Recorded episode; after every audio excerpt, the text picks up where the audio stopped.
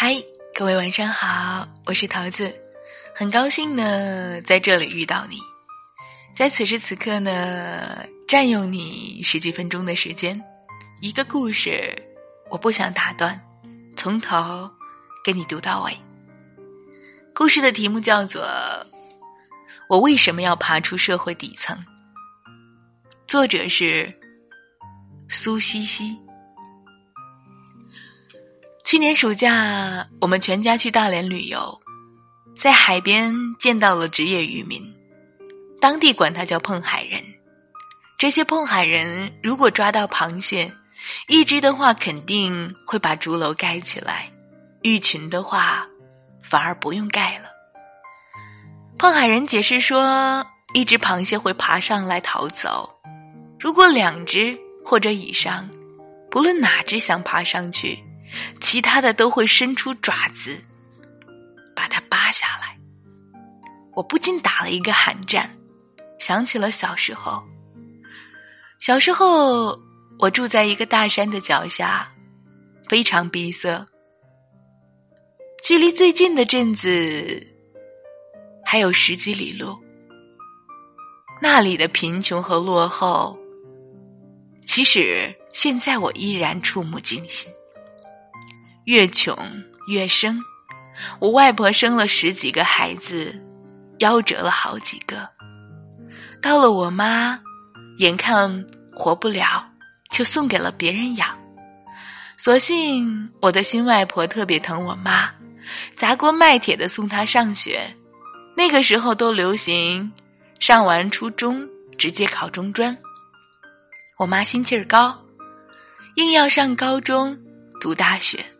他以全校前十的分数考上了高中，却只念了半年，就遇到了文化大革命，被停止上学了。那个时候，我妈算是村里的高材生，被小学聘为民办教师。我爸是转业军人，属于在县城吃商品粮的公家人。他们两个从小青梅竹马。自然而然的就在一起了。我爸脑子特别活络，年轻的时候收棉花、卖农药、做各种小生意，加上和我妈的工资，很快有了一小笔积蓄。那个时候镇上大力的扶植养殖业，他和我妈一商量，决定要养鱼。在上个世纪八十年代。这绝对是需要魄力才能做出的大事情，投资太大，前景未卜。再说，就算鱼养好了，在这个人人习惯吃面食的大西北，真的能卖得出去吗？可是我特别看好这份副业，这是我爸的话，他先后说服了我妈和我二叔，两家人共同出资。承包了一处鱼塘，他负责联系专家，提供技术。经过一年的精心饲养，鱼苗全部成熟，卖的特别好。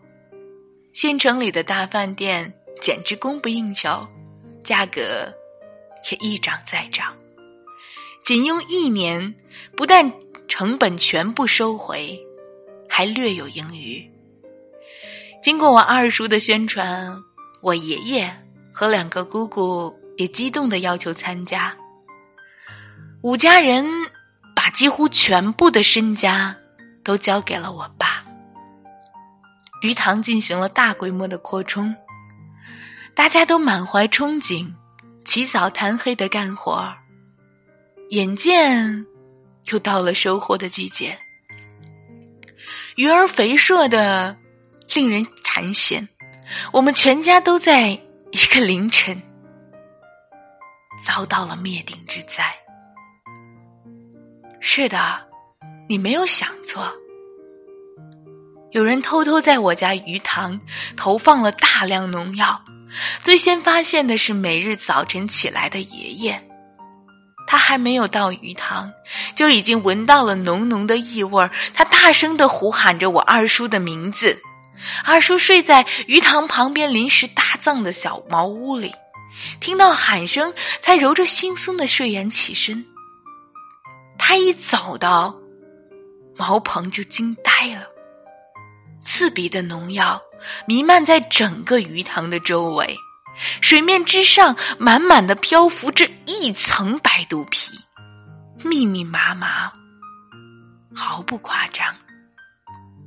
我爷爷跪在鱼塘边，双手颤抖的捞着一条一条的鱼儿，老泪纵横。造孽啊！造孽！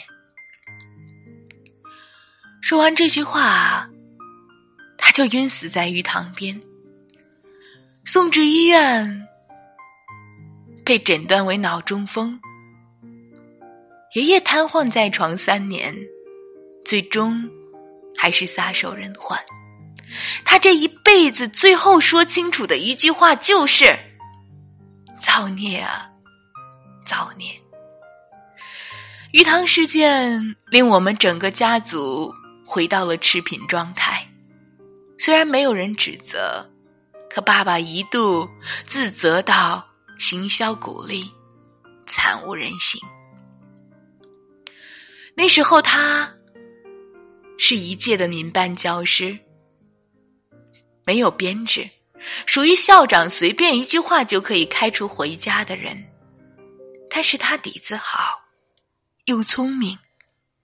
那时候看到县城招英语老师，条件需要国家承认的大专文凭，他就当即下定决心将这个作为跳出农门的首选通道。谈何容易？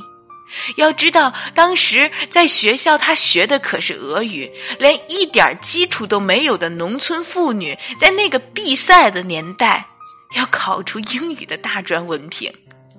几近天方夜谭，可是妈妈就是做到了，用自考的方式，仅用了两年时间，没有人知道他是怎么一边服侍在床上的爷爷，一边照顾我们年幼的兄妹，一边干着繁重的农活，一边给小学生上课，还用最短的时间一次性通过了全部的自学考试的所有科目。我只能说，大概是奇迹吧。我妈最终以编制内的教师身份进了镇上的高中。她的发音也很蹩脚，但是她所教的班班级的总成绩，平均成绩永远是第一、第二。校长见了她，永远眉开眼笑，各种先进凭证。他永远榜上有名，我们兄弟姐妹跟着他转了商品粮，卖掉了老家的庄地，搬进了学校家属区，从此真正的远离了那个曾经给我们带来无数噩梦的偏僻村庄。从此再也不用担心有人以浇地为名，引取水从我家围城下趟过。将新砌的土墙泡塌，再也不用担心门前被人恶意的用土填的老高老高。每到下雨天，水流不出去，房间被淹得半尺深。也不用担心分地的时候会遭遇各种不公与猫腻。每每被分到最赤贫、最偏远、最无人愿意接手的梯田。是的。所有的这一切，都是因为我爸是手捧铁饭碗的公家人，因为我家的经济状况较周围的村民好一点。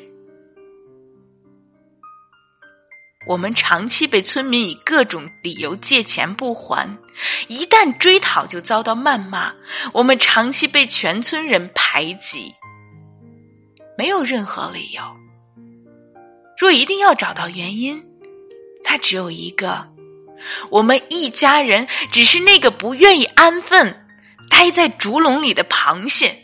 你要想爬出去，其他的螃蟹就一定七爪八钳的一起上，必将你拽下去而后快。大家都被困在暗无天日的牢笼中，凭什么你就想逃离这样的秩序与绝望呢？我们出不去，你也别想走。大家，你看住我，我看住你，全部都在那个冒着沼泽地的腐烂中坠落，多么可怕、可悲而又阴暗的人性啊！人均资源越少的地方，人越难淳朴。在生活的最底层，无知、愚昧、妒恨、使坏，并非单纯的抨击，而是绝大程度的事实。有人说，生死线下相残相杀，富贵线下惨淡艰难。真的是这样，即使亲的兄弟姐妹在底层的生死线上遇到了利益瓜葛，也会鱼死网破，甚至骨肉相残。这一点，在我上高中的时候才深刻的体会到。那年，我考上了高中，即便是兄弟姐妹，也会这个样子。我爸生了一场大病。我至今也不知道是什么诊断的，只知道医院报了病危，我妈哭成了泪人，家里的亲戚连爸爸的黑白照片都放大。那个时候，妈妈刚刚做完子宫肌瘤的手术，身体孱弱，动不动就晕倒。爸爸的治疗每天都是天文数字，家里积蓄。所剩无几，而我和哥哥马上面临着新学期的学费。要知道，那时候的高中并非义务教育，重点高中的学费尤为不菲。我高二，哥哥高三复读，妈妈借遍了所有的亲戚，也没有借来多少钱，急得去卖血，而血站还嫌他贫血。拒之门外。爸爸的医疗费是单位预支了的，非常感谢那位厂长，他的恩情我们全家铭记至今。而我和哥哥开学已经半个多月了，一直拖欠着学费。所幸的是，爸爸的病情渐渐好转。这时候又有一个好消息，他们厂子最后一批准许值班接班的那个内退人员名单出炉了，爸爸因为身体原因也在名单之内。这就意味着我和哥哥其中一个可以马上自食其力了，捧上公家的铁饭碗，赚工资了。我听到这个消息，哇的一声哭出来了。我说我不要接班。我才十六岁，不到接班的年龄，而且我要考大学。我不要一辈子就在工人厂里边当一个工人。妈妈沉默了半晌，艰难的开口：“可是家里没有什么积蓄了，就算你们都能考上大学，眼下这种境况，也只能供得起一个。”哥哥一觉没睡。早起对妈妈说：“我决定退学，让妹妹继续读吧。她不到十八，接不了班。我岁数够了，而且我毕竟参加过高考，没考上是自己能力问题，不能连高考的机会也不给妹妹一次。”妈妈哭了。那段时间她哭的太多了，眼睛总像肿的像个核桃。我也哭了。我知道哥哥第一次参加高考的时候在发烧，即便如此，成绩也非常不错。他也是为了自己心仪的大学，才决定复读的。我说我不念了，让哥哥继续读吧。他成绩比我好，会比我有出息，而且他只需要一年。就能上大学了，我还需要多几年，不划算。妈妈哽咽着说：“这是人生大事，你们兄妹俩商量好，明天就报名吧。”第二天我们没有报名，因为厂子出了大事。一家三兄弟为了抢这个接班人的资格，几乎天天互殴。其中一个被打成脑震荡，住进了医院；另外两个，昨天一个给另一个食物中下毒，闹出了一条人命。贫穷到极致的生活，太容易暴露人的恶。挣扎在底层的人，活着的首要目标就是活下去。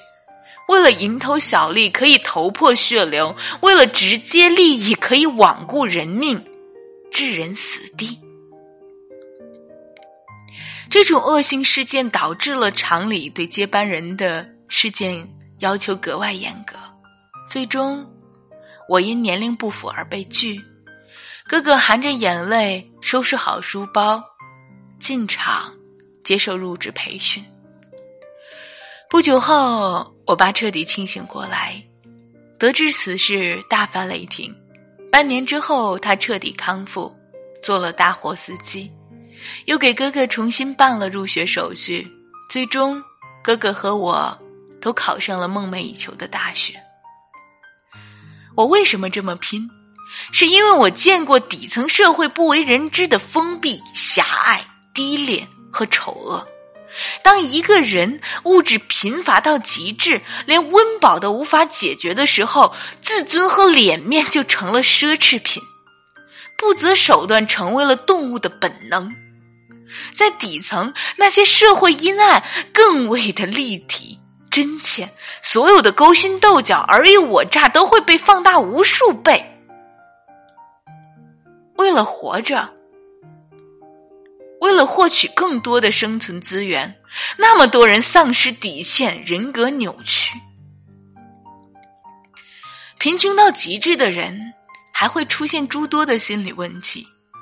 贫穷往往与自卑相关联，而自卑一定发酵到一定程度，便是仇富、报复社会，为了一己私利，不慎以身试法等等。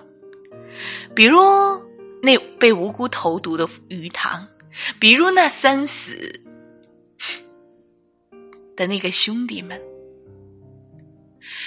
记得曾经在网络上看到过这样一个消息：哈佛某科学团队曾做过一个心理实验的追踪，在贫困的情况下，人的思维模式会发生何种变化？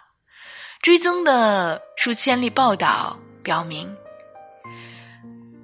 贫困的人注意力会被稀缺的资源过分占据，从而引起认知判断力的全面下降，会导致人格的不完善。